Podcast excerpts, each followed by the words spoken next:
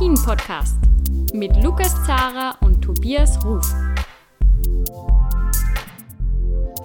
Hallo bei Après-Ski, wir sind zurück. Wir haben uns eine kleine ja, äh, nachsaisonliche Pause gegönnt und jetzt sind wir zurück äh, beim Alpin-Podcast von skionline.ch. Ich bin der Lukas Zara vom Standard und der Tobias Ruf von Chiemgau24, der ist auch da. Hi Lukas, schön zurück zu sein. Servus Tobias, ähm, dir geht's gut hoffentlich, äh, auch, auch ganz ohne Schnee oder ein bisschen Schnee ist ja immer wieder mal.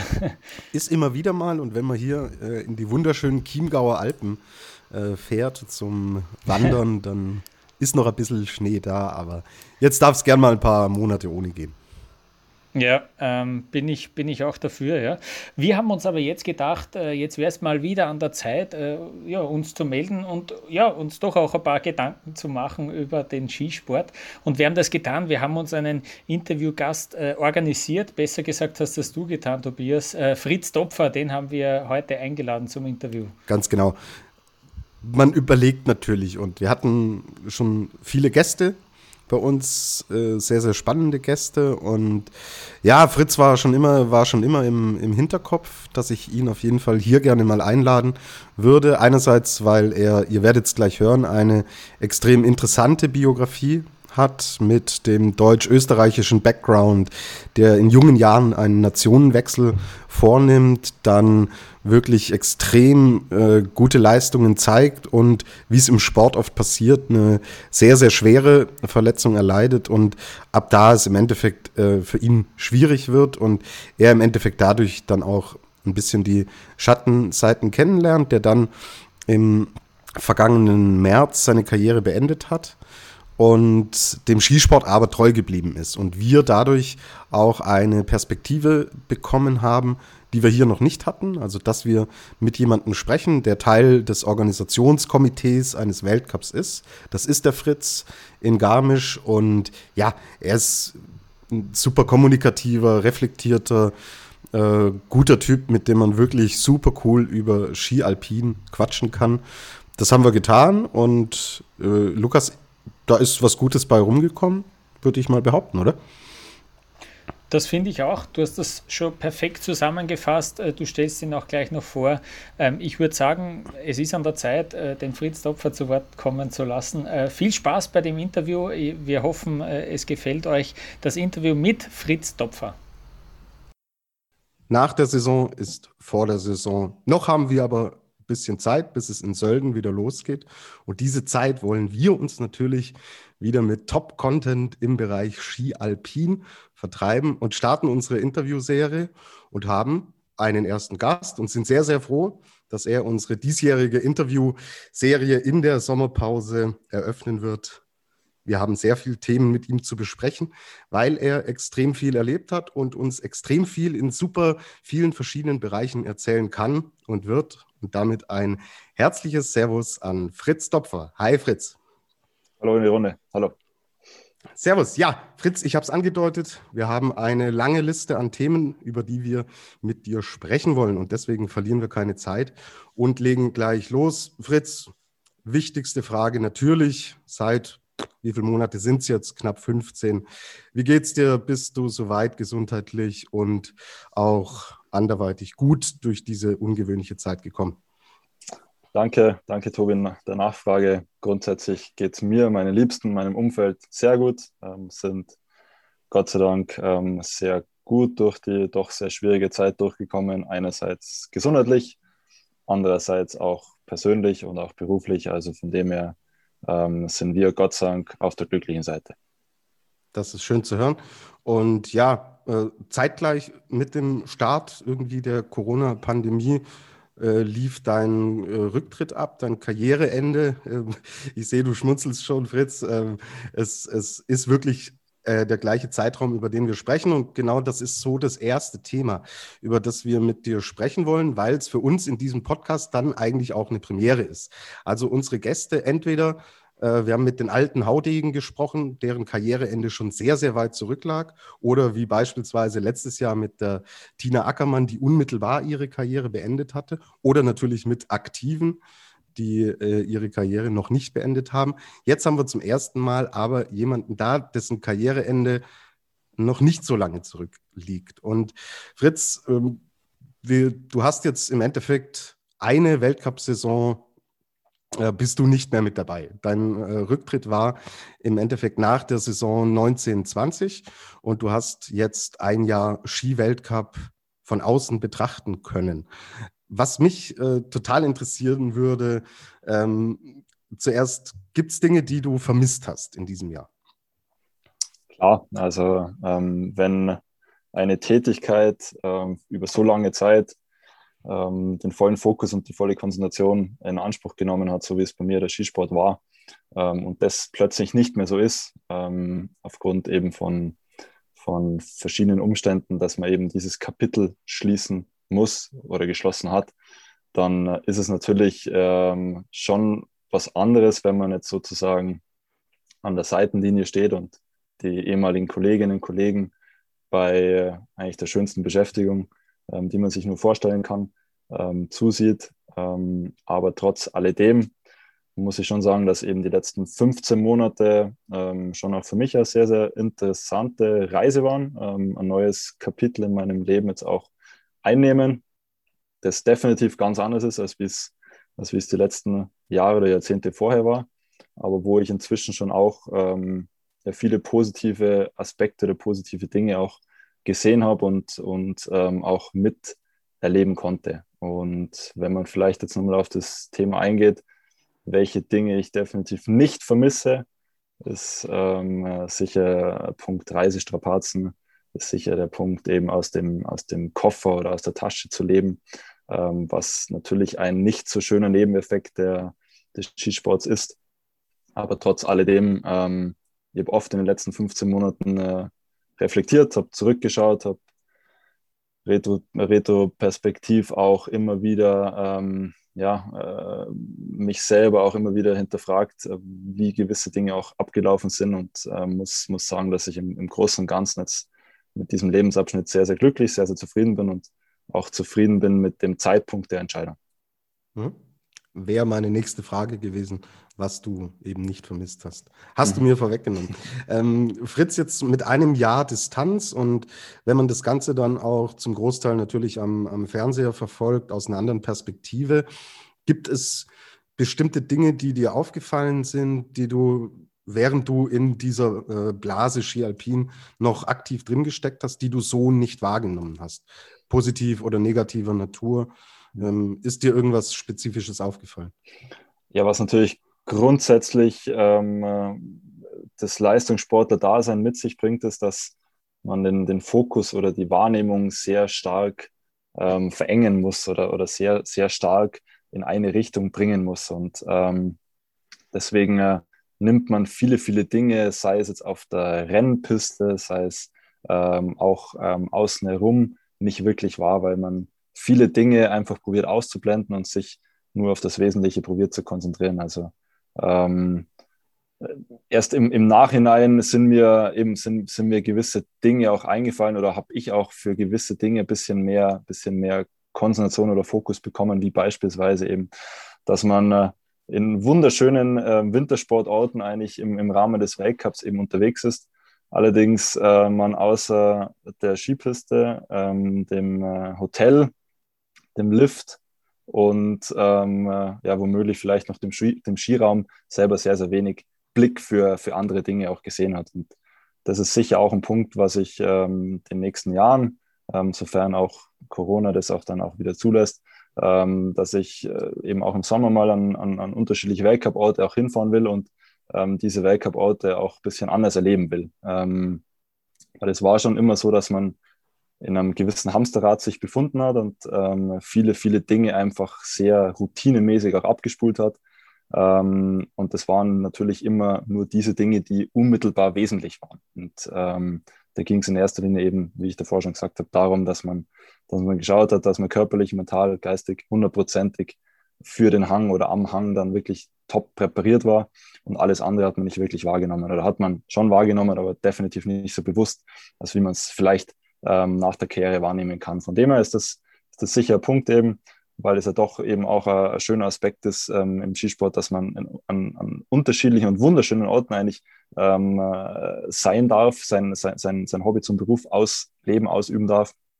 Allerdings oftmals irgendwie so ein bisschen das Gefühl hat, als wäre man ein Gehetzter und als, als würde man jetzt nicht so, ähm, nicht so den Moment genießen können. Genau. Gibt, denke ich, schlechtere Büros als die Büros, in denen du die letzten ja, äh, viele, viele Jahre verbracht hast. Ähm, das, das Thema Rücktritt, wir werden nachher auch noch genauer über deine, deine Karriere sprechen. War es bei dir eher eine spontane Entscheidung oder war der Gedanke bei dir schon länger da zu sagen, es läuft so langsam aus? Genau, das war ein Prozess, muss ich ehrlich sagen. Also ähm, seit 2016 eben nach meinem Unterschenkelbruch im November 2016 ähm, hatte ich wirklich dauerhaft ähm, körperliche Probleme. Zuerst eben Unterschenkelprobleme, dann kamen Knieprobleme dazu, dann kam ein Adduktoren, Sehnen, Teilabriss dazu, der, ähm, der auch sehr, sehr langwierig war und dann in der letzten, in der letzten Saison, speziell dann im äh, ähm, Wintersaison 1920, ähm, auch dann im Januar 2020, wo ich mich dann vorwiegend nur auf den Slalom konzentriert habe, äh, hatte ich dann Rückenprobleme, die dann eben auch dazu geführt haben, dass, ähm, dass ich einen Großteil der Rennen gar nicht fahren konnte und dann ähm, beispielsweise so der, der letzte der letzte Punkt oder der, der letzte, das letzte Argument zu sagen, okay, es, es geht wirklich nicht mehr, war dann in, ähm, in Japan, wo wir eben einen Slalom gehabt hätten, der ist dann ähm, auch, also in Naeba, der, der auch abgesagt worden ist.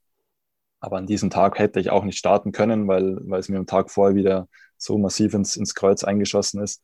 Ähm, da habe ich dann eben an dem, an dem Renntag habe ich besichtigt, habe ich es probiert und das war dann so bei der Besichtigung so der Punkt, wo ich gemerkt habe, okay, ähm, das ist so äh, kleiner, ja, ähm, so, so, ein kleines, kleines Abschied nehmen von dem Hang, wo ich eigentlich vor, vor vier Jahren oder vier Jahre vorher eben um den Sieg mitgefahren bin und ähm, jetzt wirklich körperlich überhaupt nicht mehr in der Lage war, ähm, konkurrenzfähig Ski zu fahren. Und das war dann so auch der Punkt, ähm, wo ich dann auch gesagt habe, okay, ähm, ich kann mit den äh, körperlichen Voraussetzungen, die ich jetzt habe, kann ich nicht mehr leistungsmäßig an, an der Spitze mitfahren und ähm, meinem Anspruch auch nicht mehr genügen.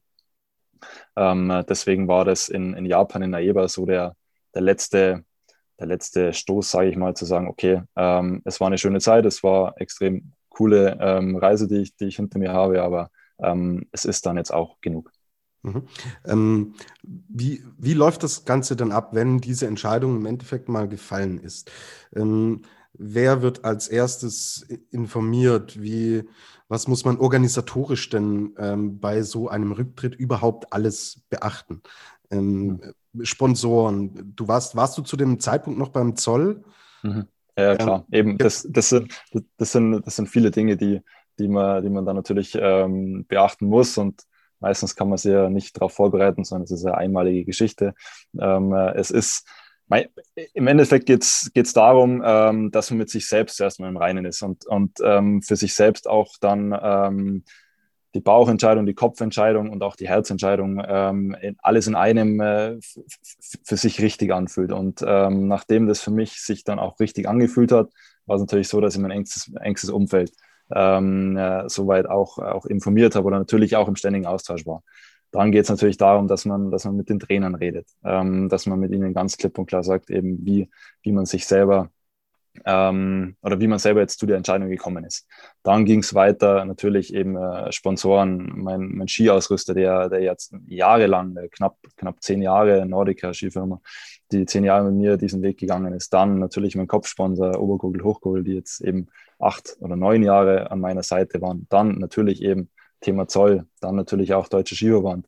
Es sind viele, viele, ähm, äh, viele, viele äh, Personen, die man da eben auch ähm, im Vorfeld dann mitnehmen muss oder ihnen das auch erklären muss. Und ähm, aber sie haben das wirklich alle mehr als wie getragen, meine Entscheidung, und, und, und haben auch gesagt, ja, ähm, äh, das, das verstehen wir natürlich vollkommen und haben gesehen, wie, wie du gekämpft hast die letzten Jahre und leider nicht mehr so an, an, diese, äh, an, an diese Leistungsspitzen ähm, herangekommen bist. Mhm. Wie hoch ist der bürokratische Aufwand?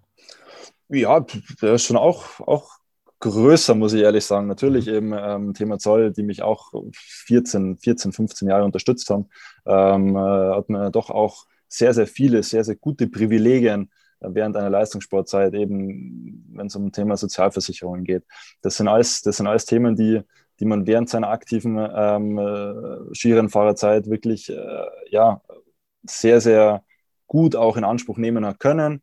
Ähm, wenn es dann eben soweit ist, zu sagen, okay, Thema Zoll ist, ist, ist beendet, dann sind natürlich viele Dinge Pensionsrückstellungen und so weiter und so fort. Also das sind, sind viele Dinge, Wechsel der Krankenversicherungen, ähm, äh, eben Auflösung äh, ähm, verschiedener Privilegien, eben war auch Beamter auf Lebenszeit. Also von dem her, es, es, es, es, sind, es sind viele Dinge, die, die dann eben ähm, äh, ja, neu geordnet gehören und neu ähm, gemacht werden müssen. Aber ähm, das ist natürlich jetzt eine, eine Folgeerscheinung von der, von der großen Entscheidung, ähm, mache ich weiter oder mache ich nicht weiter.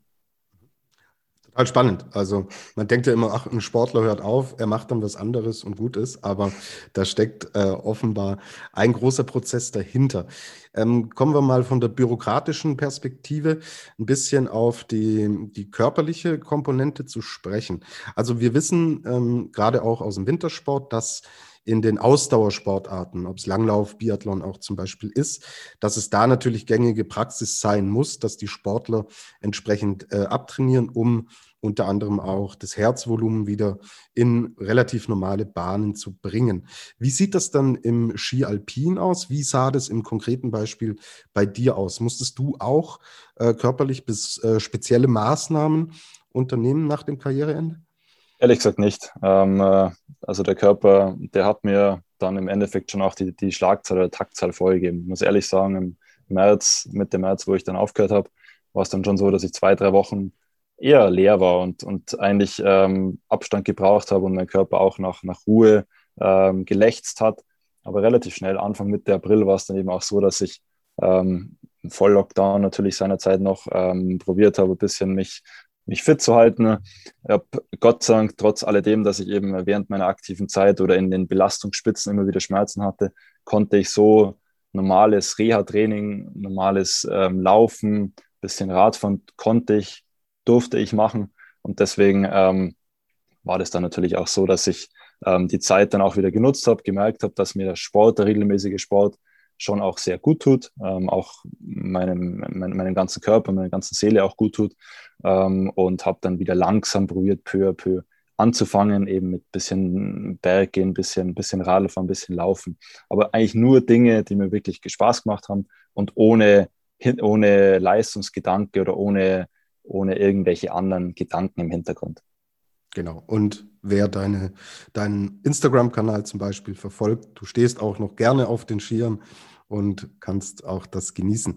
Ähm, nach einem Karriereende geht es natürlich in anderen Bereichen weiter. Und ich habe mich in Vorbereitung auf äh, die heutige Folge, habe ich ein Interview von 2015 von dir gesehen. Und damals hast du schon gesagt, dass du dir schon damals auch wirklich viele Gedanken gemacht hast, in welche Richtung es gehen könnte. Du hast ähm, in Ansbach dann auch äh, ein Studium abgeschlossen im Bachelorbereich.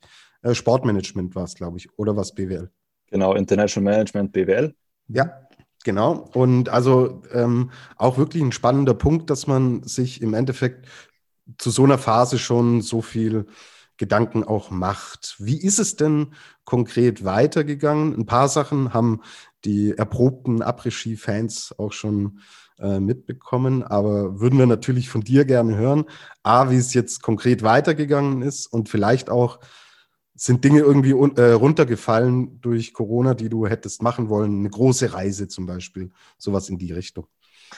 Ja, ähm, genau. Ich habe während meiner aktiven Karriere schon auch probiert, mich ähm, ein bisschen weiterzubilden. Eben habe ähm, ein BWL-Studium gemacht, Bachelorstudium in Ansbach, was im Nachhinein wirklich sehr, sehr interessant und sehr, sehr wichtig für meine persönliche Entwicklung war. Dann habe ich ähm, noch drauf ein Masterstudium ähm, in Linz an der KMU-Akademie im Bereich Immobilienmanagement gemacht. Ähm, also habe da schon auch probiert, äh, parallel dazu ein bisschen äh, vorzubauen für die Karriere nach der Karriere. Habe dann eben äh, im äh, März 2020 meinen Rücktritt bekannt gegeben und habe dann auch relativ schnell die Möglichkeit auch vom OK-Präsidenten vom Skiweltcup in Garmisch, von Peter, Peter Fischer, dass ich eben im OK anfangen kann.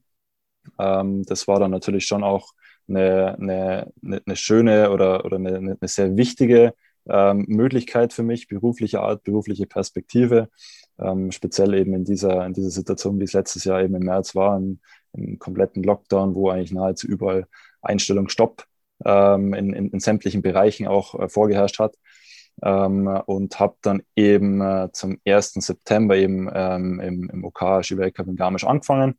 Habe in der Zeit zwischen März und September ähm, eben einen Monat, eineinhalb Monate wirklich ein bisschen gebraucht, um mich neu zu ordnen, neu zu orientieren, meine neuen Interessen auch für mich zu definieren, zu durchdeklarieren. Ähm, habe dann auch die Möglichkeit bekommen, ein äh, kleines Praktikum zu machen in einer Unternehmensberatung, ähm, wo ich dann ähm, wirklich die Möglichkeit bekommen habe, so die ersten Schritte in dem normalen Berufsleben zu machen.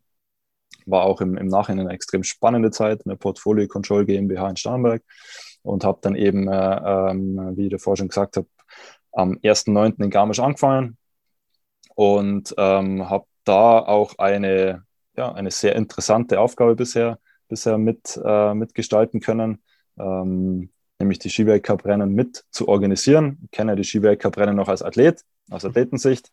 Ähm, bin äh, selber eben bei der Ski-WM 2011 in Garmisch zum ersten Mal bei der Weltmeisterschaft mit dabei gewesen ähm, bin dann auch zweimal 2014 und 2016 in Kanada selber die Rennen, die Riesensalom-Rennen mitgefahren.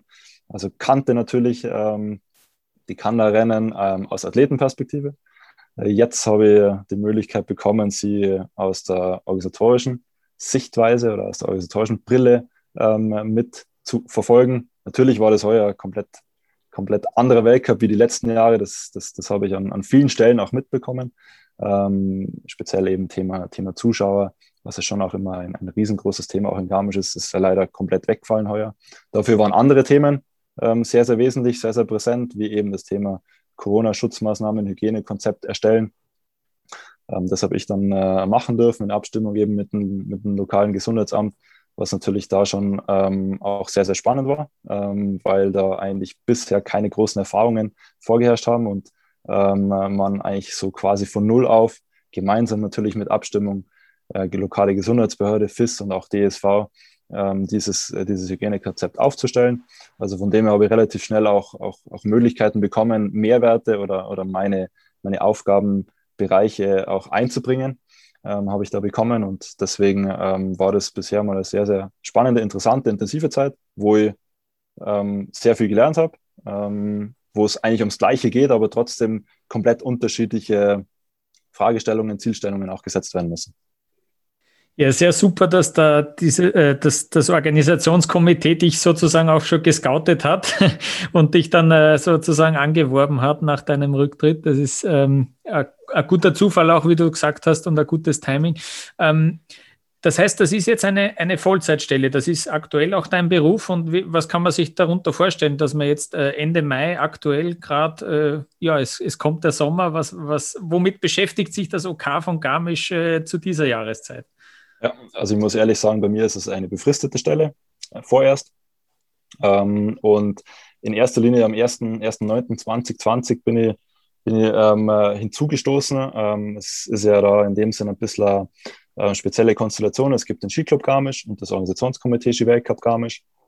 Skiclub Garmisch ähm, äh, organisiert normalerweise natürlich auch den Trainingsbetrieb ähm, für um die 290 Kinder. Ähm, das ist auch ein kleiner oder ein, ein relativ großer Aspekt. Und dann gibt es eben das Organisationskomitee, das ja unter anderem diese vier Weltcuprennen organisiert. Ähm, und das ist von außen betrachtet, denkt man sich, ja, okay, das sind, das sind ja vier, vier Weltcuprennen, das ist in, in, in, zwei, drei Monaten ist es organisiert, aber dahinter steckt, steckt brutal viel kleine Dinge, die man beachten muss, die man, ähm, die man vorbereiten muss. Ähm, äh, noch dazu muss man sich überlegen, ähm, Abfahrtsrennen oder Super-G-Rennen zu organisieren und durchzuführen, benötigt ungefähr um die 400, 450 Helfer. Also das heißt, dass das schon eine riesengroße Gemeinschaftsleistung ist, ähm, solche Weltcuprennen auch durchzuführen auf einer Strecke, wo normal touristischer Skilauf ähm, durchgeführt wird. Das heißt, dass man die komplette Strecke absperren muss. Ähm, diese Absperrmaßnahmen, das dauert natürlich auch, dass man im Vorfeld eben vor dem Weltcup diese Absperrzäune, Sicherheitszäune und so weiter, die ganze Sicherheit aufbaut, dann wieder abbaut. Dann geht es darum, dass man natürlich logistische Themenstellungen oder, oder Fragestellungen auch immer wieder ähm, neu aufwirft. Dann geht es darum, wie man beispielsweise sich kommunikativ anders aufstellt, neu aufstellt.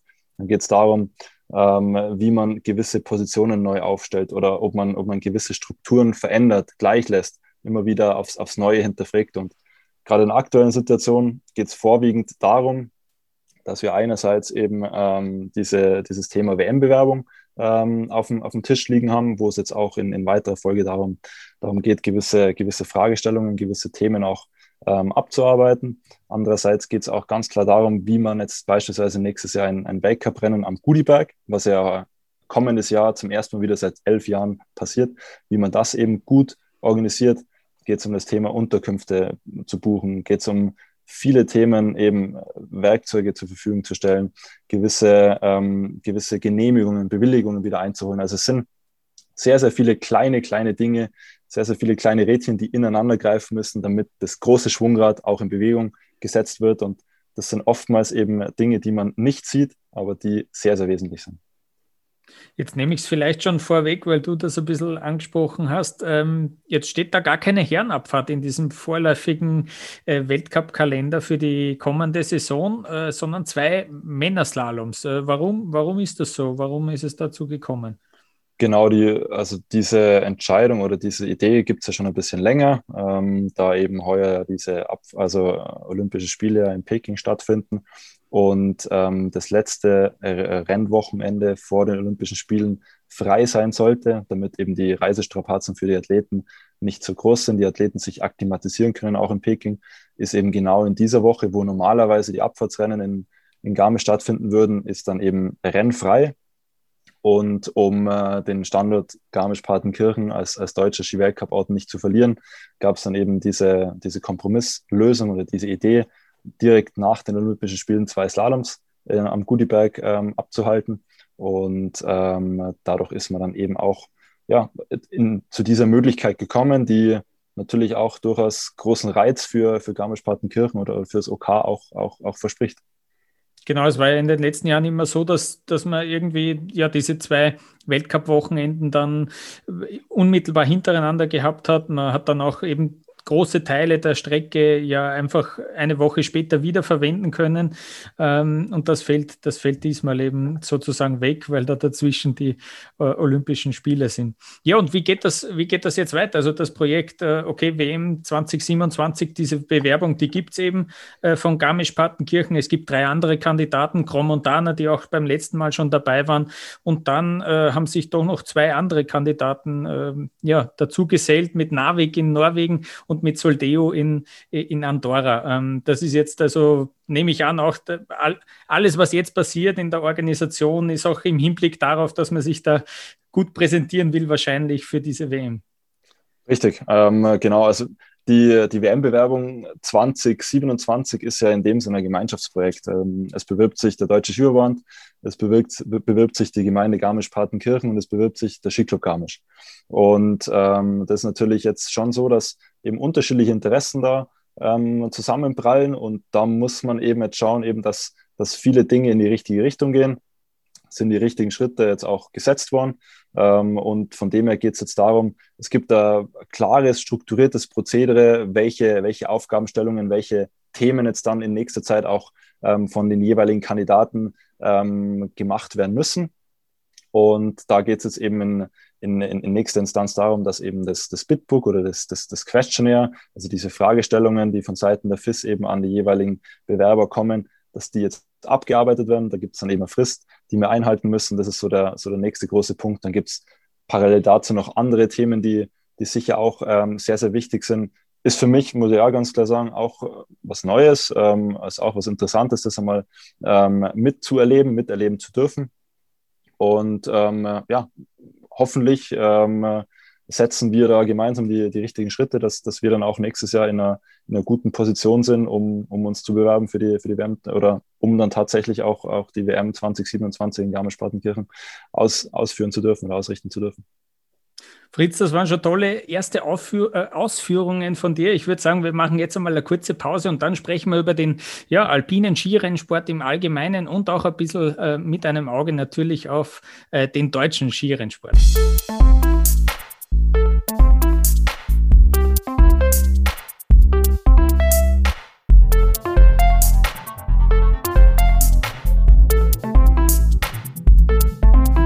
Wir machen weiter mit unserem Interview mit Fritz Topfer. Fritz, wir haben jetzt über die Organisation von den Rennen in Garmisch-Partenkirchen gesprochen. Jetzt gibt es da schon einen ersten, ja, einen ersten Vorschlag für die kommende Weltcup-Saison. Und da schaut es ganz danach aus, dass dieser Rennkalender jetzt ausgeglichener ist, was die Verteilung an Rennen für Speed auf, von der Speed-Seite her und von Technikrennen äh, ist. Ähm, Hättest du dir das zu deiner aktiven Zeit auch schon gewünscht und siehst du da jetzt auch, äh, ist das ein richtiger Schritt, der da gemacht wurde? Also ich glaube definitiv, dass es ein richtiger Schritt ist. Es ist ja auch von Seiten der Athleten, Athletinnen und auch von den Trainern und auch von den, äh, von den nationalen Skiverbänden war ja oftmals eben auch die Kritik dahingehend, dass eben ein Ungleichgewicht vorgeherrscht hat. Deswegen äh, glaube ich, hat eben Waldner Markus und Gerdold Peter, also die Renndirektoren, gemeinsam eben mit dem Vogelwalter mit einem ähm, Chef von der, vom FIS-Subkomitee, glaube ich, einen sehr, sehr guten Kalender jetzt aufgestellt, der sehr ausgeglichen ist. Ähm, ich muss sagen, aus, aus, aus meiner Perspektive von früher hatte ich jetzt nie das Problem, weil es eigentlich eben vorwiegend eher in Richtung Technik immer gegangen ist und ich war so oder so immer, immer Technikspezialist. Aber ganz klar ist es so, dass ähm, wenn man jetzt schaut, okay, in Richtung Gesamtweltcup, ähm, ist es schon wichtig eben, dass auch ähm, Speed-Spezialisten oder, oder eben ähm, Athletinnen und Athleten, die mehr im Speed-Bereich tätig sind, ähm, dass die auch reelle Chancen haben sollten, um den Gesamtweltcup mitfahren, mitzufahren. Und ähm, deswegen glaube ich, dass es alles in allem jetzt ein sehr ausgeglichener Kalender ist und dass auch alle Veranstaltungsorte soweit mit der Verteilung der Rennen auch ganz gut leben können. Auch im Weltcup-Kalender vertreten äh, ist zumindest ein Parallelrennen. Ähm, du hast selber auch noch in deiner Karriere ein paar Rennen bestritten, äh, vorwiegend in Städten, glaube ich, solche City-Events äh, hat es damals geheißen. Was ist denn jetzt deine Meinung zu diesen Rennen? Ist es wirklich gut für den Skisport? Stichwort wenig Aufmerksamkeitsspanne und man muss sich neue Formate überlegen oder ist es doch, hat es eher wenig zu tun mit dem, mit dem Ursprung vom alpinen Skirennsport? Klar, äh, es einerseits ähm, eben der sportliche Gesichtspunkt her ist ganz klar so, dass man, dass das eigentlich jetzt ähm, nicht zum Weltcup-Kalender auch ähm, hinzugezählt werden sollte, ganz klar. Andererseits geht es ja auch immer wieder darum, was wollen die Zuschauer sehen, was wollen die Fans sehen. Ich aus, aus, aus Athletensichtweise kann sagen, ich war in, in München eben mit dabei, am Olympiaberg, ich war in Stockholm mit dabei, ich war in Oslo mit dabei, ich war in Moskau mit dabei. Es waren überall eigentlich sehr, sehr viele Leute immer. Und das hat wenn man die Zuschauer dann auch im Nachhinein gefragt hat, es, es war wirklich eine coole, lässige, kurzweilige Veranstaltung. Ähm, ich hatte auch ähm, das Privileg, dass ich letztes Jahr in, in Lech mit dabei sein durfte ähm, und habe mir, hab mir das auch, auch, auch ansehen können, ansehen dürfen. Ähm, und weil ich ein, ein, Teil der Delegation eben war und musste, muss sagen, dass, ähm, dass in Lech die Rennen sehr professionell, sehr gut, sehr ähm, es, ja, es einfach aus, aus meiner Sicht auch sehr kurzweilig ähm, organisiert worden sind. Und das ist, glaube ich, schon ähm, eine Werbung für den Skisport allgemein. Dann ist natürlich leider das Thema mit der WM gekommen, wo eben leider diese, diese Fairness aufgrund der Piste, aufgrund der Kurssetzung nicht gegeben war. Und das ist natürlich definitiv beim, bei der Weltmeisterschaft keine gute Werbung. Und ähm, deswegen wird eben auch der Druck von, von verschiedenen Seiten eben dahingehend gegangen sein, dass man sagt, okay, Parallelrennen eigentlich lässiges, cooles, kurzweiliges Format. Allerdings eben muss es schon auch dazu führen, dass es ein, ein faires, vergleichbares Rennen ist. Und deswegen glaube ich schon, dass es okay ist, dass es eine Kompromisslösung gibt, dass Lech nächstes Jahr mit dabei ist. Ich bin gespannt, ob vielleicht die Jahre danach auch Davos wieder hinzu, hinzugefügt wird. Aber ich glaube ganz grundsätzlich schon, dass es eine gute Ergänzung sein könnte, zusätzlich zu den vier Kerndisziplinen. Ähm, allerdings eben nur in Orte, wo wirklich eine extrem gute Vergleichbarkeit und Fairness des Rennens, der Kurssetzung auch geboten werden kann. Mhm, ja, und eine andere Baustelle, muss man fast schon sagen, seit äh, einigen Jahren ist diese alpine Kombination, die immer wieder auch andere Formate ja, sind, sind zumindest ausprobiert worden. Ähm, was sagst du dazu? Ähm, soll man die streichen?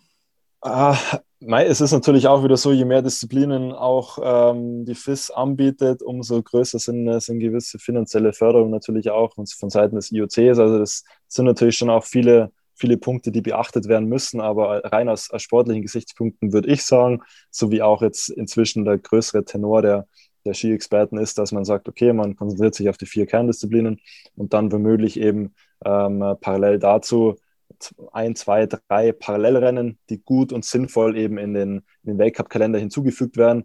Bestenfalls in Städte, wo wirklich große, große Begeisterung da ist, wo eben auch, äh, ja, glaube ich, bei einem normalen Winter, wie beispielsweise in Lech, wie in Davos, wie vielleicht auch woanders, ähm, auch große Wintersportbegeisterung vorhanden ist, dann glaube ich, können das gute Ergänzungen sein. Aber es sollte schon auch in Zukunft wirklich auch wieder die Fokussierung in Richtung dieser vier Kerndisziplinen gehen. Und dann, glaube ich, ist der Skisport allgemein auf einem, auf einem sehr, sehr guten Weg. Ja, jetzt haben wir eh schon ein bisschen über, über auch über den vergangenen Winter gesprochen und das wollen wir jetzt ein bisschen im Detail tun. Tobias. Genau, und das D in Detail steht unter anderem auch für den deutschen Skiverband, Fritz. Und WM hatten wir vorhin schon mit einer negativen Komponente angesprochen. Und wenn wir jetzt über den deutschen Skiverband sprechen, werden wir natürlich auch auf die WM zu sprechen kommen. Dann denke ich, werden wir sehr positiv sein. Wie beurteilst du denn ähm, allgemein, wie, wie sieht dein Fazit aus aus Sicht des Deutschen Skiverbandes? Gab ja tatsächlich mit äh, dem Rücktritt von äh, Victoria bei den Damen und auch mit der Verletzung von Thomas, die sich dann als immer schwerer äh, und behandlungsintensiver herausgestellt hat, gab ja da schon einen großen Einschnitt, dass zwei Lieder weg waren. Ich sage, Fritz, dafür haben es die Jungs und Mädels richtig, richtig gut gemacht. Stimmst du mir zu? Definitiv, uneingeschränkt, stimme da vollkommen zu. Ähm, bin, seitdem ich aufgehört habe, ähm, auch Fan von, äh, von, äh, von sämtlichen Jungs und Mädels, die, die im Weltcup, im Europacup, im FIS-Bereich auch, auch fahren und ähm, muss wirklich sagen, dass, dass eben speziell die, die Ausfälle einerseits von der Vicky, andererseits von Tom extrem gut kompensiert worden sind. Mich hat es persönlich riesig gefreut, dass ähm, Lino Strasser beispielsweise den nächsten Schritt gesetzt hat, seinen ersten Weltcup-Sieg gefeiert hat, auch ähm, zeitweise wirklich ganz vorne in der Gesamtwertung im Slalom mit dabei war. Mich hat es andererseits auch, auch extrem gefreut, dass einerseits die Kira bei den Mädels ähm, äh, zeitweise sehr, sehr gut war, beim Höhepunkt dann auch top performt hat. Mich hat es auch gefreut, dass die Lena ähm, wieder gute Schritte nach vorne gemacht hat, im, im Slalom ähm, wirklich in der, in der erweiterten Weltspitze auch angekommen ist. Dann natürlich auch auf der, auf der Speed-Seite, ähm, dass eben Jungs wie äh, Simon Jocher zum Beispiel den nächsten Schritt haben machen können und ähm, auch top, top Resultate bei der WM auch, auch ähm, abgeliefert haben. Also von dem her muss ich sagen, im Großen und Ganzen war das ähm, im, im Weltcup eine, eine super durchgehend ähm, super Saison. Dann natürlich beispielsweise auch mit Schmied Alex noch, der im Riesensalom bei der WM wirklich auf, auf dem Weg zu Gold war. Einerseits dann beim, Parallel Riesen, beim Parallelslalom ja auch ähm, ganz nah dran war an der Medaille. Also ähm, die WM als, als, als Leuchtturm, ähm, wo, wo wirklich ähm, sehr, sehr gute Resultate auch stattgefunden haben. Aber ähm, über die ganze Saison hinweg muss ich auch sagen, dass ich, dass ich ähm, ja, vorwiegend wirklich mit großer Freude und mit, mit einem großen Grinsen vom, vom TV ähm, zugesehen habe und, und mich wirklich gefreut habe ähm, über jede einzelne gute, ähm, gutes Resultat von, von den Athleten und, und Athletinnen. Mhm. Wie, wie intensiv war dein Kontakt noch zur, zur Mannschaft, gerade auch zu den Herren? Äh, du warst ja da sehr, sehr lange Teil davon. Corona wird es nicht leichter gemacht haben, denke ich. Nee, ähm, das definitiv nicht. Ähm, habe natürlich immer wieder Kontakt gehabt zu, zu verschiedenen Athletinnen und Athleten und ähm, habe da immer wieder probiert, eben auch ähm, sie, sie zu motivieren und ähm, hatte dann eben auch das, das, das Glück, dass ich zum Beispiel bei der deutschen Meisterschaft auch mit dabei sein durfte, live vor Ort sein durfte, aber sonst auch ähm, habe ich schon immer wieder auch probiert, telefonischen Kontakt aufzu, aufzubauen oder, oder auch zu halten, ähm, weil es ja doch ähm, äh, ja, über die letzten Jahre hinweg oder letzten Jahre, Jahrzehnte hinweg sind sehr, sehr viele Freundschaften ähm, entstanden, die, die natürlich auch ähm, abseits vom, vom Skisport immer noch Bestand haben. Mhm. Das klingt gut. Jetzt ähm, bleiben, wir, bleiben wir noch kurz im Deutschen Skiverband. Ich muss jetzt eine Liste holen, weil einige Namen draufstehen. Ähm, genau. Marina Wallner, Frederik Norris, Bastian Meißen, Martina Ostler, Michi Wenig. Alter 26, 25, 25, 22, 28. Also wir haben ähm, fünf Rücktritte jetzt gesehen ähm, aus ähm, ja, sage ich mal, der zweiten Reihe. Wir reden jetzt nicht vom allerhöchsten Regal, wie, wie beispielsweise die Wiki im letzten Jahr. Ähm, ist, ich finde einerseits die Anzahl sehr auffällig und das Alter, das ich ähm, jeweils mit dazu genannt habe. Hast du eine Erklärung? Ähm, hat es vielleicht strukturelle Gründe? Hat Corona da irgendeinen Einfluss, dass es vielleicht alles nicht, nicht mehr finanziell lukrativ ist oder dass man keine Perspektiven mehr sieht? Wie hast du es denn wahrgenommen, als diese hohe Schlagzahl dann gekommen ist?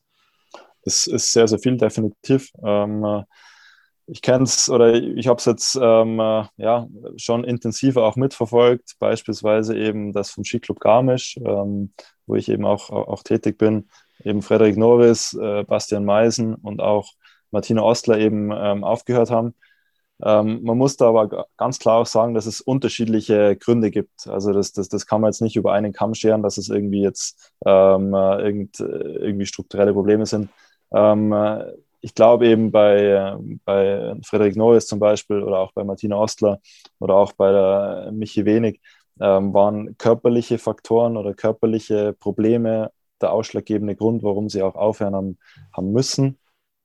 Und das ist eben, wie du, wie du davor richtig gesagt hast, das ist natürlich sehr, sehr schade, sehr, sehr bitter, wenn man eigentlich so in der Blüte seiner Karriere steht, vom, vom Alter her, von den Trainingsjahren her und dann eigentlich aufhören muss. Und da, ähm, glaube ich, ist es ist es zentraler, sich die Frage zu stellen, ähm, wie kann jeder Einzelne, ähm, wie kann jeder einzelne Athlet, jeder einzelne Trainer vielleicht ähm, im, in jüngeren Jahren schon schauen, dass, dass man äh, ja gewisse Belastungsdisbalancen, muskuläre Disbalancen vielleicht ein bisschen besser ähm, schon ausgleichen kann oder ein bisschen früh ausgleichen kann, weil grundsätzlich ist eben der Leistungssport oder auch der Skisport sehr, sehr, ähm, äh, ja, sehr, sehr intensiv und benötigt natürlich einen funktionierenden Bewegungsmuskelapparat. Umso früher, umso, umso stärker die, die, der, ganze, das, der ganze Bewegungsapparat durch Muskulatur auch geschützt ist, umso länger kann man dann auch wirklich ähm, sehr, sehr gut und sehr, sehr ähm, äh, ja, stark Skifahren. Natürlich ähm, zusätzlich zu eben einem guten, strukturierten Training in frühen Jahren ist natürlich auch immer das, der Faktor Glück ähm, äh, ein, ein, zentraler, ein zentraler Punkt, weil ähm, eben oftmals kann ein Athlet nichts dafür, wenn, wenn, er, wenn er sich äh, wenn er, wenn er Ski verschneidet, wenn er irgendwie sich in der Torstange verhängt und dadurch dann gewisse ähm, Verletzungen ähm, nach sich gezogen werden. Und deswegen äh, sind es viele, viele kleine Faktoren, die dann dazu führen, dass man sagt, okay, einerseits ähm, die Karriere muss frühzeitig beendet werden oder andererseits jemand kann, so wie in meinem Alter, eigentlich bis 30, bis, bis Mitte 30 Skifahren und hat dann erst danach dann diese körperlichen Probleme. Also das ähm, ist, ist sehr, sehr diffizil zu sagen, okay, wo, wo setzt man jetzt tatsächlich an, aber was ganz grundsätzlich, glaube ich, schon ähm, das Ziel von, von jedem Einzelnen auch sein muss, ähm, so früh wie möglich auch wirklich mit einem spezifischen, allgemein ausgebildeten Trainingsprogramm, Konditionsprogramm zu starten, um einfach Muskulatur aufzubauen, die dann einfach den gesamten Bewegungsapparat schützt vor diesen Extrembelastungen, die einfach ein Skifahrer ausgesetzt ist. Mhm. Steht da aber nicht auch der Ski Alpin im Allgemeinen in der Pflicht? Wir haben diese Saison einige Beispiele gehabt, wo wir extreme Pisten gesehen haben, extreme Kurssetzung. Das Material entwickelt sich natürlich auch immer weiter. Wir haben unglaubliche Stürze gesehen. Denkt an Kitzbühel zurück, Ryan Cochrane Siegel, denkt an Lukas Broughton oder Atle Lee McGrath. Äh, wir können sie gar nicht alle aufzählen, was wir gesehen haben. Ich weiß noch, Lukas, wir haben in einer Folge mal die Slalomzeiten verglichen. Ich weiß nicht mehr, welche Piste es war, aber uns ist aufgefallen, fast zwei Sekunden schneller als Marcel Hirscher vor zwei oder drei Jahren. Ähm, also es steht der Ski Alpin im Allgemeinen in der Pflicht zu sagen, man muss auch nicht immer bis ans äußerste Limit gehen. Der TV-Zuschauer, der sieht ja nicht, ob jemand eine halbe Sekunde schneller oder langsamer ist. Wie, wie, wie mhm. beurteilst du das? Ja, ja, klar. Ganz grundsätzlich, Skisport ist ja Freiluftsport und ähm, da kannst du natürlich jetzt ähm, diese Zeiten, die jetzt die letzten Jahre gefahren worden sind, da kannst du die jetzt nicht mit den aktuellen Zeiten natürlich vergleichen, weil natürlich die Pisten immer unterschiedlich sind. Die Wetter, ähm, äh, Verhältnisse die Tage vorher immer unterschiedlich waren. Ähm, auch die Kurssetzung ist anders. Ähm, was ich aber grundsätzlich schon ein bisschen ähm, mitverfolgt habe, und da muss ich, muss ich auch definitiv Henrik Christoffersen recht geben, dass auch speziell im Slalom und Riesenslalom schon die Kurssetzungen wieder schneller geworden sind. Ähm, äh, dementsprechend ist natürlich eben der Grad, ähm, Fehler zu machen, noch ein bisschen schmäler waren.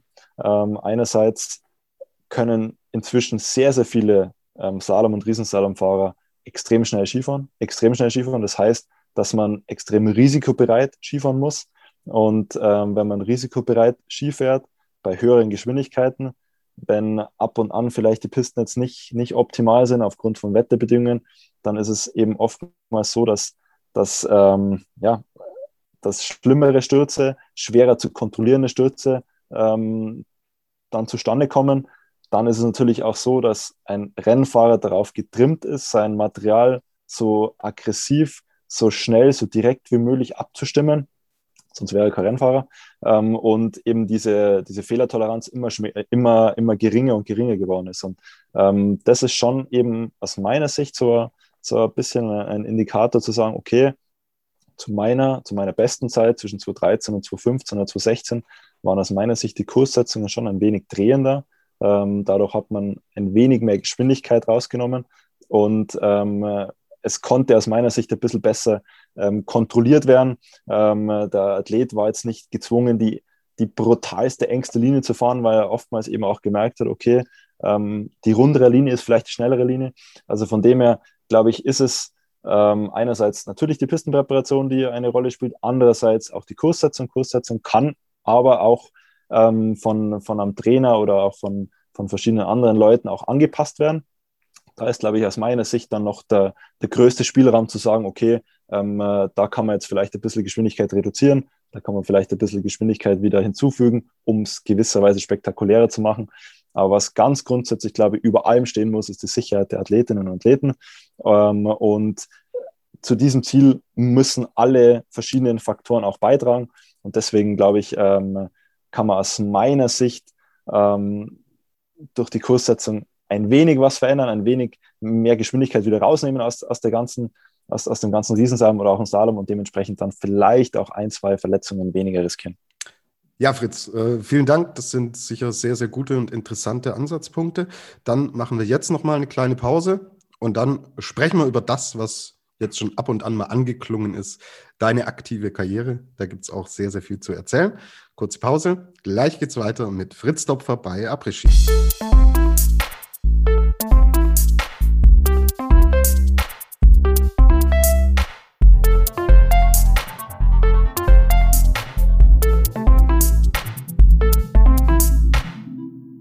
Fritz, bevor wir wirklich im Detail noch über deine Karriere sprechen. Ähm, du hast ja auch einen, einen österreichischen Background, einen starken sozusagen. Ähm, Wenn es so um die Zukunft des Skisports geht, ein ganz großer Player in diesem ganzen Zirkus ist der ÖSV.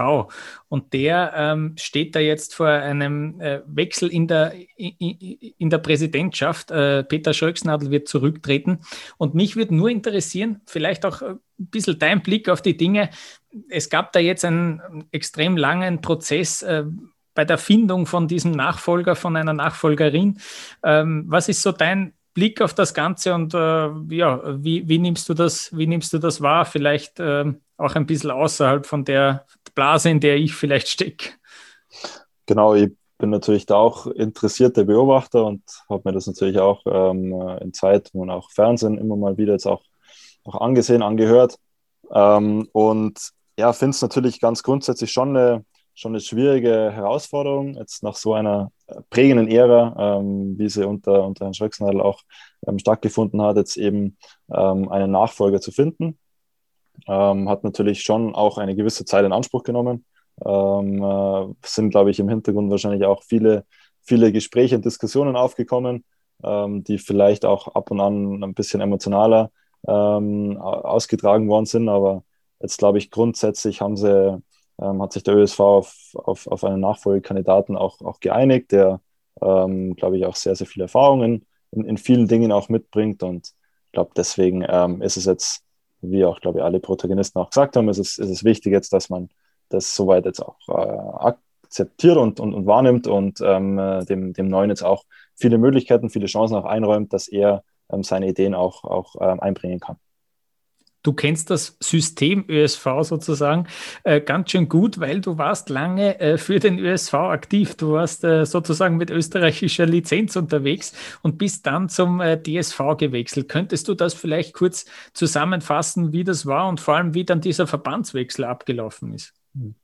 Genau, ja. Ähm, also ich habe das Privileg gehabt, im, im Skigymnasium in Stams ähm, zu, zu maturieren. Ähm, war da seinerzeit auch noch im, im österreichischen Skiverband, ähm, im C-Kader tätig, habe aber ähm, schon äh, dank äh, meiner Eltern äh, zwei, zwei Pässe von, von Geburt an und habe immer auch die, die Möglichkeit gehabt, ähm, auch den Verband zu wechseln. Es war dann eben so, dass im Jahre 2007 die Möglichkeit bestanden hat, ähm, nach meinem Abitur eben ähm, den, den Verband zu wechseln, habe dann eben unter anderem mit Herrn Schröcksnadel ähm, ein längeres Gespräch geführt und ähm, er war derjenige, der im Endeffekt der gesagt hat, jawohl, ähm, Fritz, wir geben dir die Möglichkeit, ähm, den Verband zu wechseln, wenn du unbedingt willst. Wir, wir würden dich gerne oder wir hätten dich gerne in unseren Reihen behalten, aber Reisende sollen wir nicht aufhalten, hat er gesagt. Ähm, und er hat dann bloß zum, zum Schluss noch gesagt, aber du musst wissen, wo du herkommst und du musst ähm, äh, wissen auch, äh, was wir für dich getan haben. Ähm, das, glaube ich, haben wir, haben wir beim, also beim Nationenwechsel haben wir das auch so immer wieder auch ähm, klar tituliert und auch im, im Nachhinein hat es da wirklich nie irgendwelche großartigen Probleme gegeben, weil wir immer ähm, stark und sehr offen ähm, kommuniziert haben. Einerseits eben mit dem ÖSV und andererseits mit dem DSV. Gleichzeitig war ich natürlich da auch sehr, sehr dankbar dem, dem DSV gegenüber, speziell in, in Person von, von Wolfgang Mayer, ähm, der mir, ähm, äh, der eben einerseits signalisiert hat, jawohl, ähm, Fritz, wir, wir, wollen dich unbedingt. Ähm, du bekommst bei uns auch die Möglichkeiten, auch sofort im, im Weltcup-Team neben Felix Neureuther und neben ähm, äh, Alois Vogel ähm, zu trainieren, trainieren zu dürfen und ähm, habe dann natürlich auch ähm, gleich ein halbes Jahr, nachdem ich eben den Verband gewechselt habe, die Möglichkeit bekommen, das erste Weltcuprennen zu fahren, ähm, was natürlich für einen jungen Athleten extrem wesentlich ist aus meiner Sicht, dass man, dass er relativ früh auch merkt, okay, wie weit ist eigentlich der Weg noch bis zum Weltcup? Weil zu der Zeit war ich im, im Europacup ganz, ganz ordentlich unterwegs, hatte da ein paar ganz, ganz gute Resultate. Allerdings eben der Schritt vom Europacup zum Weltcup ist natürlich nochmal ein sehr, sehr großer oder war zumindest seinerzeit ein sehr, sehr großer. Und ähm, anhand dieses, ähm, dieses Renneinsatzes habe ich schon relativ frühzeitig auch gemerkt, okay, der DSV setzt auf mich, unterstützt mich.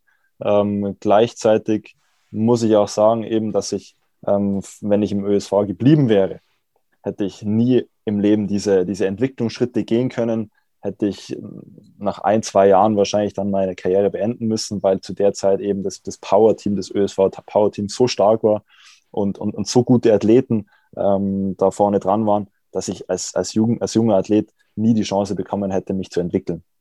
Also deswegen hatte ich wirklich ähm, äh, im, im Nachhinein sehr, sehr viel Glück, ähm, habe natürlich auch, ähm, auch die, die Chancen, die ich dann bekommen habe, mit der Zeit auch nutzen können. Was ganz interessant vielleicht noch ist, ich bin ähm, 25 Weltcup-Einsätze hatte ich, bevor ich mich das erste Mal qualifiziert habe für den zweiten Durchgang. Ähm, diese Zeit, ähm, diese Entwicklungen zu gehen, hätte ich im, DSV, äh, im ÖSV Entschuldigung, nie im Leben bekommen. Da muss ich auch wieder sagen, oder muss ich auch extrem hohe Dankbarkeit gegenüber dem DSV auch äußern, ähm, weil eben diese bedingungslose Unterstützung ähm, ist auch nicht selbstverständlich. Ähm, und es hat eben, oder als, als, als, junger Athlet braucht man eben gewisse Zeit, um sich zu adaptieren, um, um äh, gewisse Entwicklungsschritte zu gehen. Ähm, die bin ich dann Gott sei Dank auch gegangen, dank eines wirklich sehr funktionierenden ähm, Umfeldes, eines, eine, eines sehr, sehr guten Trainers, der, der mich ähm, ja, acht, neun Jahre auf meinen, äh, in meiner Entwicklung auch immer wieder unterstützt hat oder, oder mit, mit auch mich begleitet hat. Von dem her haben dann sehr, sehr viele Dinge im DSV dann auch zusammengepasst. Eine Nachfrage hätte ich dazu noch, und zwar äh, gab es dann irgendwie auch noch so scherzhafte Kommentare, wie du dann äh, bei ein paar Rennen vielleicht äh, schneller warst als alle anderen Österreicher, dass du es dann doch geschafft hast. Äh, haben sich die dann auch ein bisschen geärgert beim ÖSV oder war das gar nicht zu spüren?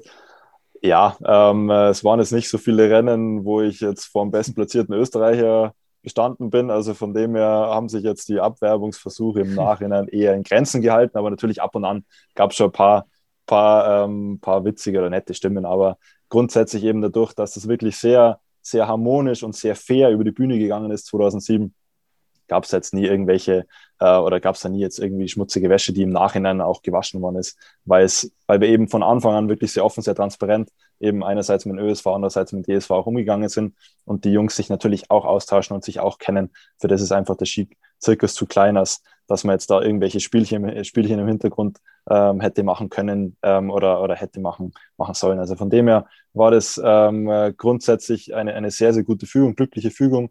Ähm, eine, eine Wahnsinnsidee seinerzeit von meinem Papa eben, der, der eben auch diese Idee in den Raum geschmissen hat und ähm, wo ich eigentlich auch wirklich von beiden Welten sozusagen ähm, die Rosinen habe rauspicken können.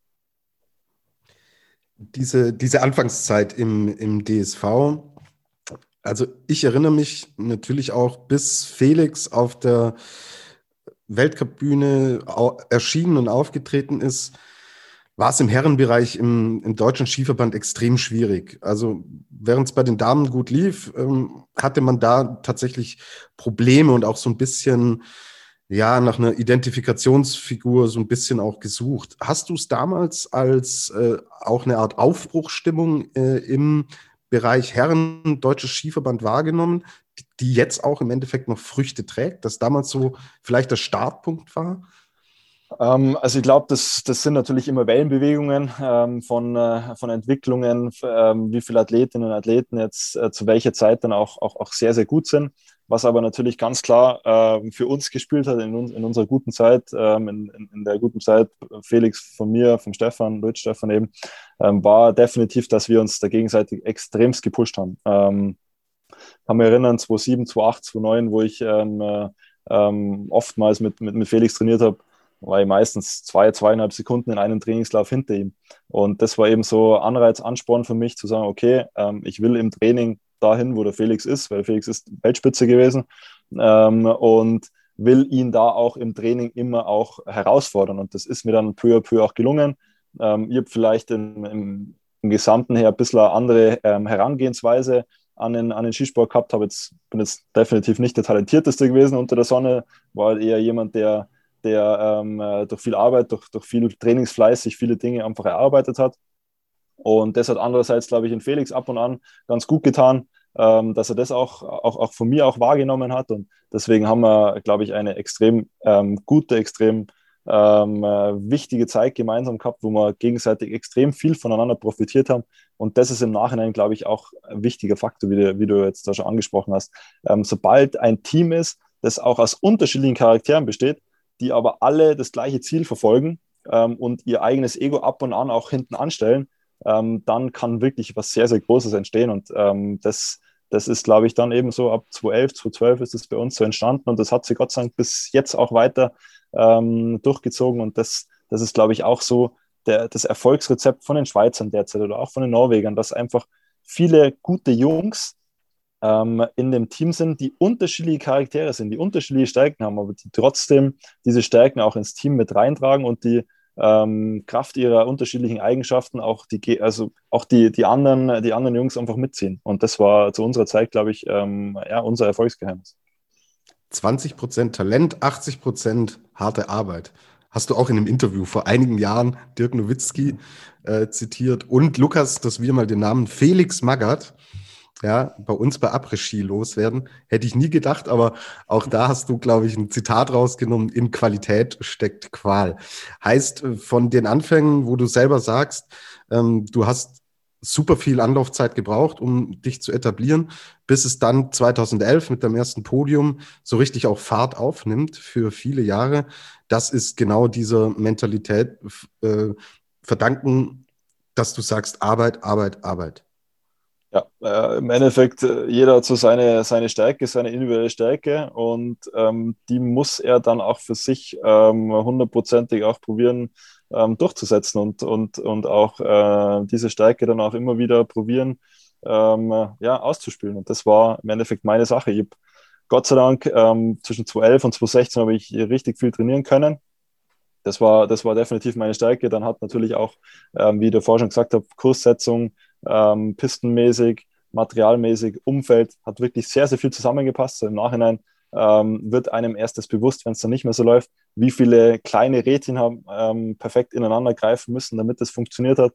Das waren eben, eben wirklich sehr, sehr gute, sehr, sehr, sehr, sehr wesentliche Zeiten, aber man muss eben auch sagen, also die Zeit zwischen 2011 und 2016 ähm, äh, war auch ein Produkt der Zeit zwischen 2007 und 2012, wo es jetzt nicht, nicht so gut gelaufen ist. Also das heißt, im Endeffekt ähm, der ganze Unterbau, der, das, das, das ganze, die ganze Basis, die man, die man legt, ähm, die passiert oftmals eben in Zeiten, wo vielleicht der Erfolg noch nicht so da ist. Und ähm, deswegen, das, das habe ich immer so, so miterlebt oder mitbekommen, dass eben viele, viele Stunden, viele, viele Trainingsstunden, die man nicht sieht oder die man fürs oder die man im ersten Moment vielleicht so wahrnimmt, als, als wären das sinnlos, sinnlose Stunden, die bringen dann in letzter Instanz, bringen das, also bringen dir genau diese ein, zwei, drei Prozent, die dann zwischen Platz 1 bis 3 und zwischen Platz 15 und 20 ähm, differenzieren. Und, und, genau diese Zeit, ähm, diese, diese qualvollen Stunden, würde ich mal sagen, zwischen 2007 und 2011, haben mich dann zu dem gemacht, ähm, äh,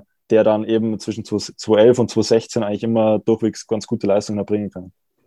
Ähm, dieser, dieser Faktor Ehrgeiz, hat sich der dann auch in, äh, in dem Zeitraum bemerkbar gemacht, als du wirklich auf dem absoluten Höhepunkt deiner Karriere warst? Ich fange an mit Sochi 2014, Olympische Spiele. Du verpasst die Bronzemedaille um fünf Hundertstel. Hast danach auch offen kommuniziert, dass dich das echt äh, schon auch gewurmt hat und dass du sagst, so, wow, das hat mich schon auch getroffen, weil wir wissen es, Olympia, die Chance äh, auf so einem Top-Level zu sein und es ist Olympia, äh, das passiert nicht oft. Und hast dich dann im Endeffekt aus ähm, dieser großen Enttäuschung in Sochi so rausziehen können, dass du im Anschluss die Saison deines Lebens fährst. Ist es also genau dieser Punkt, äh, der dich vielleicht charakterlich auch ausmacht, zu sagen, ich habe es versucht, es hat nicht gereicht, aber jetzt erst recht weitermachen.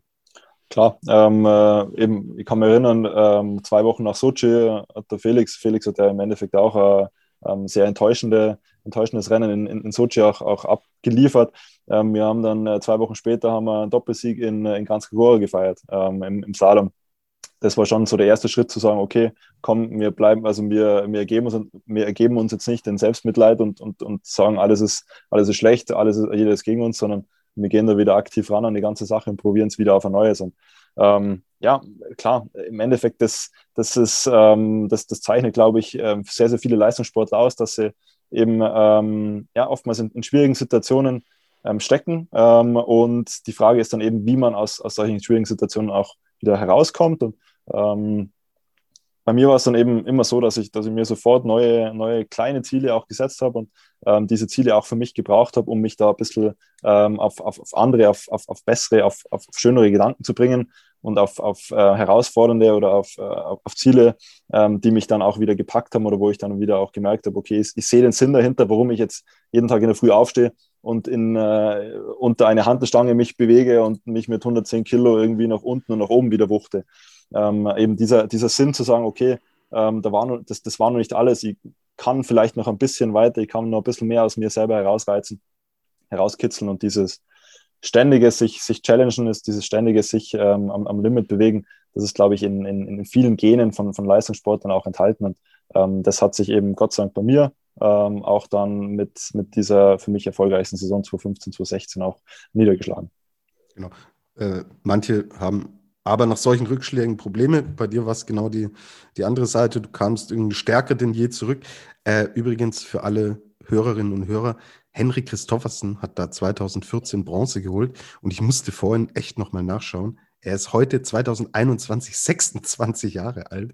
Äh, wie lange der schon dabei ist, irre und in welchem jungen Alter der damals diese Bronzemedaille geholt hat. Kurzer Exkurs, wir kommen zurück zu dir, Fritz, und sind jetzt in der Saison 2014-15 angekommen.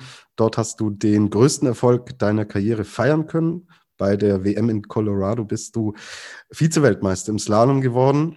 Ähm, insgesamt war es eine unglaubliche Saison mit Resultaten, die man in der Konstanz so eigentlich selten erlebt. Du warst doch Fünfter im Gesamtweltcup, Stammgast in den Top Ten im Riesenslalom und im Slalom. Ähm, du hast vorhin von Rädchen gesprochen, die zusammengreifen müssen. Hat in diesem Jahr wirklich jedes Rädchen ins andere gegriffen, oder?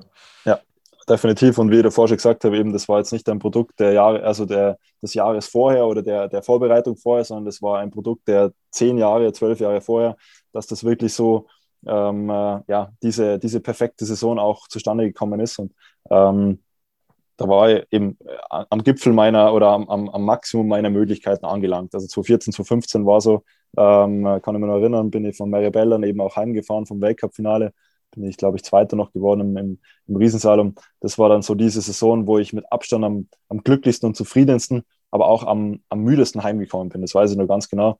Ähm, und das war dann auch so der Moment, wo, wo, wo viele Dinge sich ein bisschen verändert haben im, im, im Umfeld bei mir ähm, und wo ich dann auch gemerkt habe, okay, puh, ich kann jetzt nicht mehr so hundertprozentig zusetzen. Ähm, das ist das Maximale, was in mir drinsteckt und ähm, dementsprechend dann auch die, die Saison danach, wo es dann peu à peu zumindest im Riesensalom auch bergab gegangen ist. Salom habe ich zumindest noch die, die Konstanz oder das Niveau abhalten können, aber das war dann so der Punkt, wo, wo ich dann so auf dem, ja, auf dem absteigenden Ast im Endeffekt wieder war. Also wenn man es jetzt so aus, aus der Gesamtschau betrachtet. Ähm, kommen wir nochmal zu dieser wirklich unglaublich starken Saison zurück, weil es gibt da einen kleinen Makel. Und ähm, ich habe es mit den 0,02 Sekunden von Adelboden äh, getitelt, Fritz. Wurmt es dich, ärgert es dich noch ein bisschen, dass für diesen einen Weltcupsieg nie gereicht hat?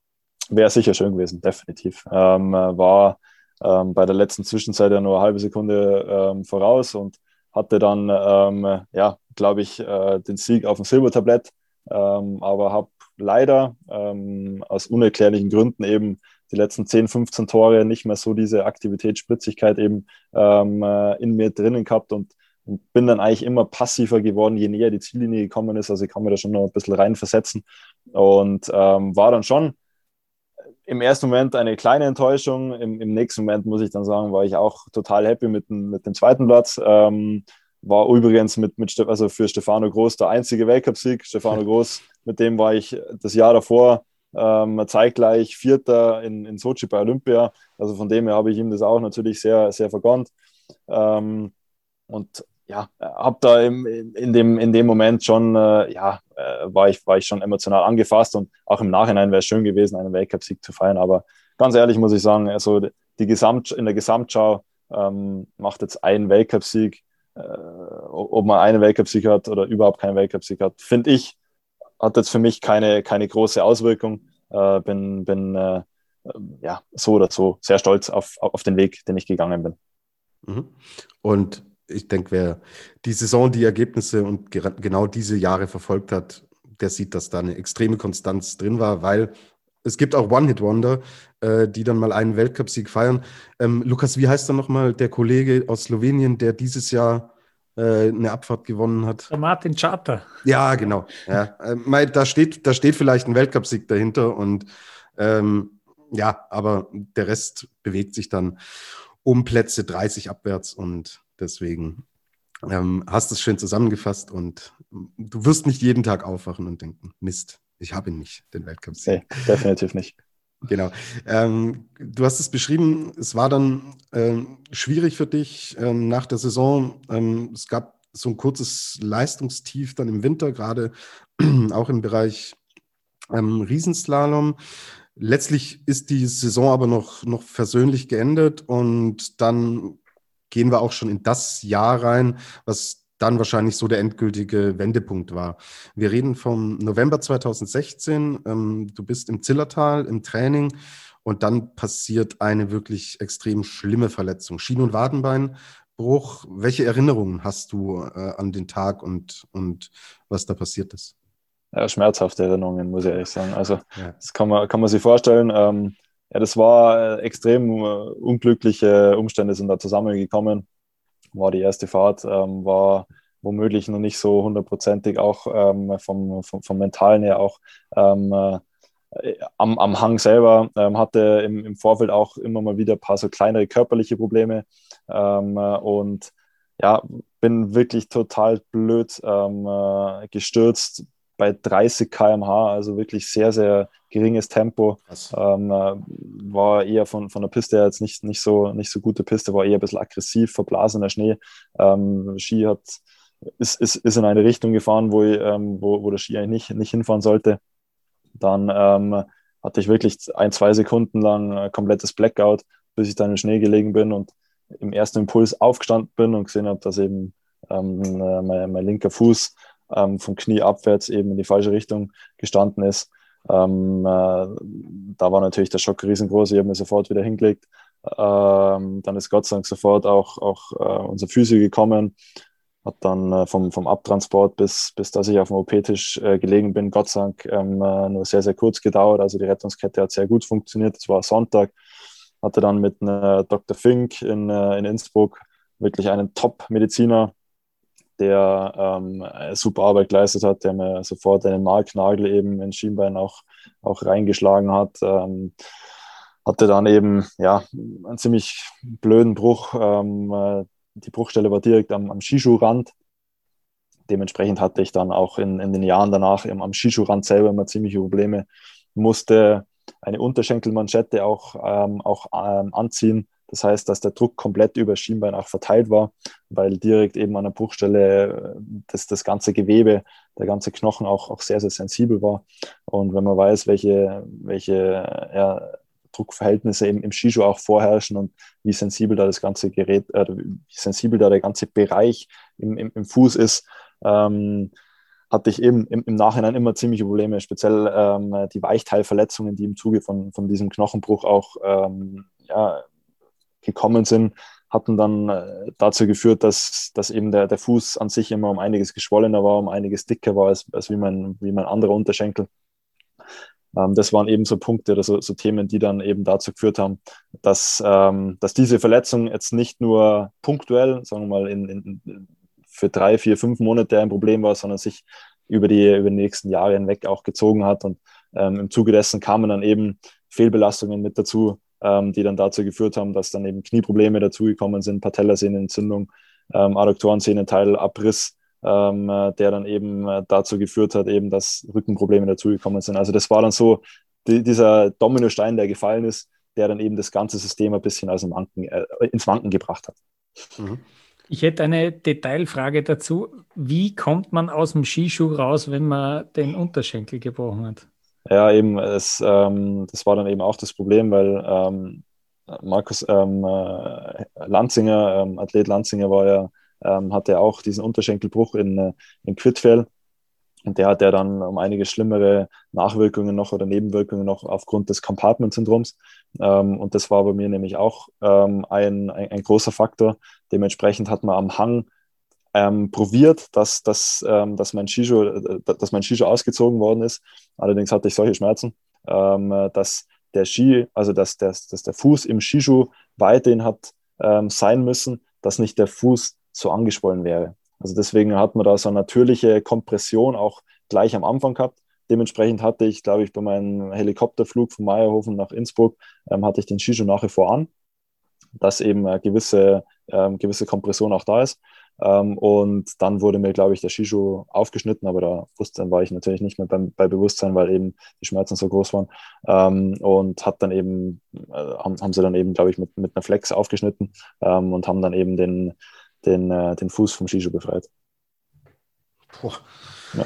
Da wird es einem ganz anders, wenn man das Ja, das. Äh, also das, das, das, das braucht niemand und das äh, wünsche ich ja keiner, muss ich ehrlich sagen. Aber es ist gut zu wissen, dass es eben Medikamente und, und ähm, ja, ja, Medikamente gibt, ähm, die dir viele Schmerzen in diesen Momenten auch nehmen können.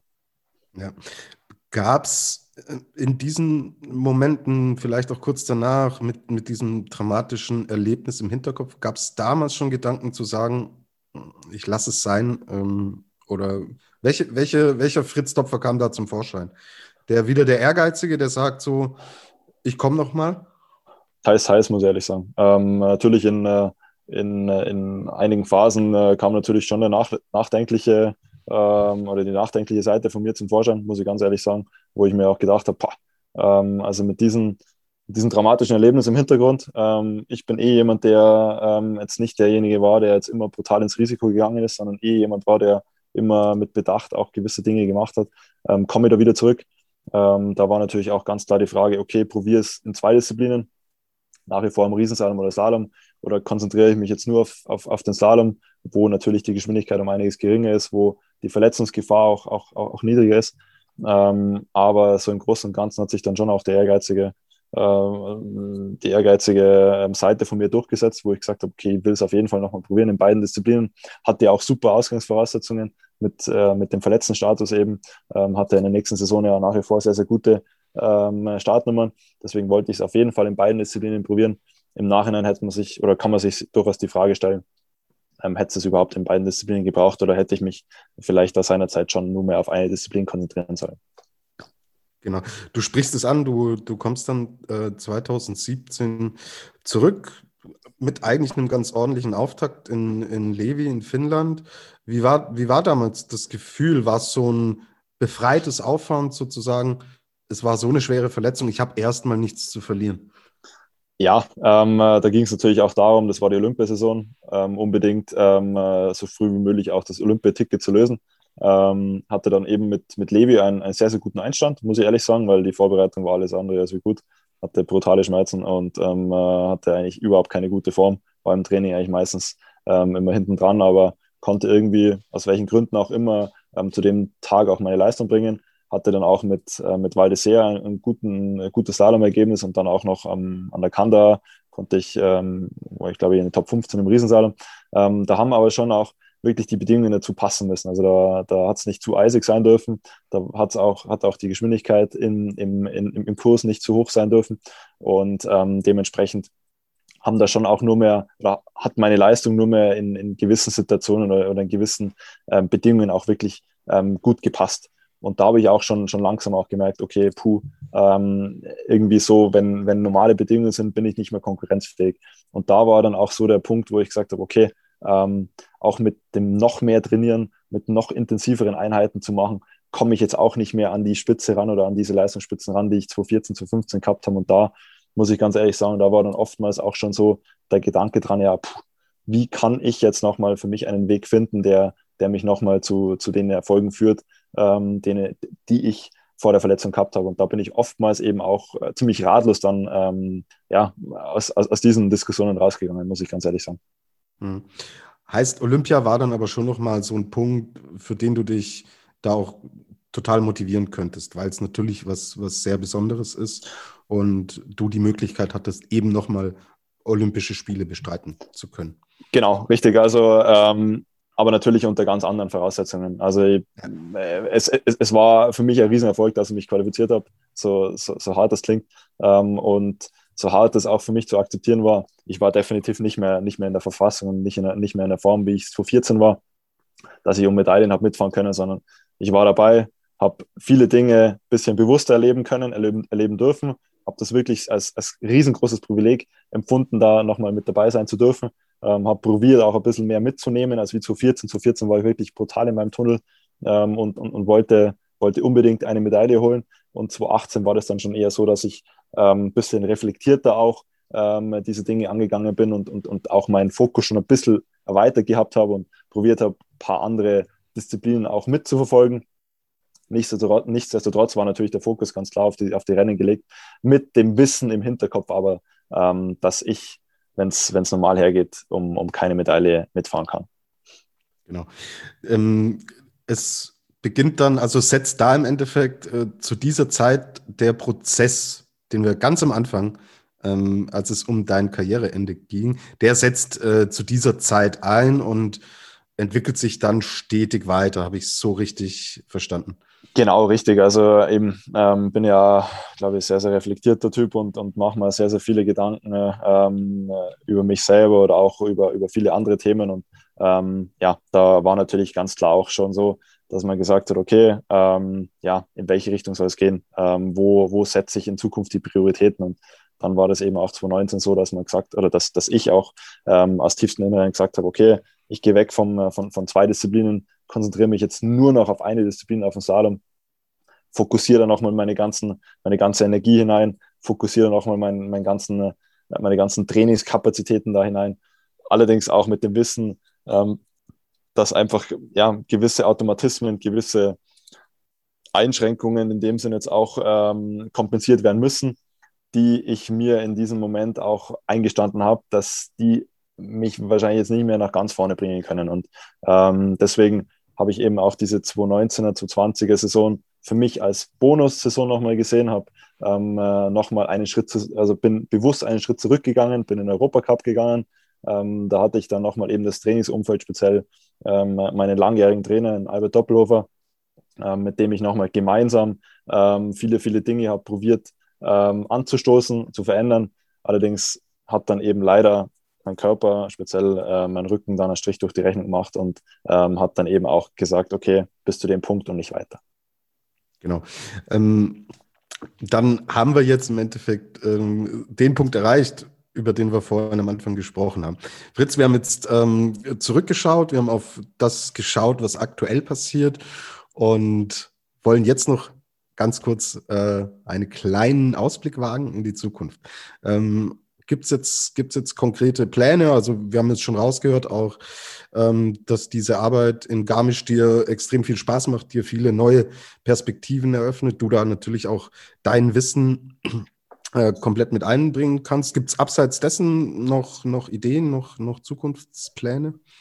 Pläne gibt es definitiv viele. Ähm, äh, bestenfalls natürlich auch ähm, äh, im, äh, im, Skisport, in, äh, im, ja, im Skisport zu bleiben, ähm, weil ich jetzt auch die letzten 14, 15 Monate gemerkt habe, dass das nach wie vor die Leidenschaft ist, ähm, die ich auch ähm, nach wie vor in, in jeder Sekunde auch lebe, egal in, an, an welcher Position ich mich auch befinde. Also deswegen ähm, äh, glaube ich schon, dass es äh, beruflich auch in, in dem Umfeld auch, auch weitergehen ähm, könnte. Aber trotz alledem, Zukunft ist, ist in dem Sinn schon auch äh, extrem offener Prozess, ähm, der sich dann auch ja, ähm, erst entwickelt, entwickeln muss. Und ähm, deswegen bin ich extrem gespannt, was, was, was die Zukunft bringt. Aber gleichzeitig bin ich ja jemand, der extrem lernwillig ist und, und, und sich viele, viele Dinge einfach auch neu erarbeiten, neu erlernen will. Und deswegen, ähm, ja, bin ich selber auch gespannt, wo es, wo es, wo es für mich jetzt auch persönlich weitergeht. Also, wir sehen dich ja gerade eher im organisatorischen Bereich. Könnte es, höre ich so raus, auch irgendwann in den sportlichen Bereich wieder zurückgehen, Trainerkarriere beispielsweise? Das, das wird sich weisen. Also ich glaube jetzt kurzfristig definitiv nicht. Ähm, äh, könnte ich mir jetzt nicht vorstellen, dass ich, dass ich im, im Trainerbereich tätig werden, werden wollen würde. Vielleicht mittel- oder langfristig. Das, das, das wird sich zeigen, aber grundsätzlich so, ähm, eben im organisatorischen Bereich, das, das ist was, wo ich jetzt die letzten Monate auch gemerkt habe, okay, ähm, für das ähm, äh, brenne ich wieder richtig und ähm, genau, äh, mal schauen, wo es dann tatsächlich hingeht.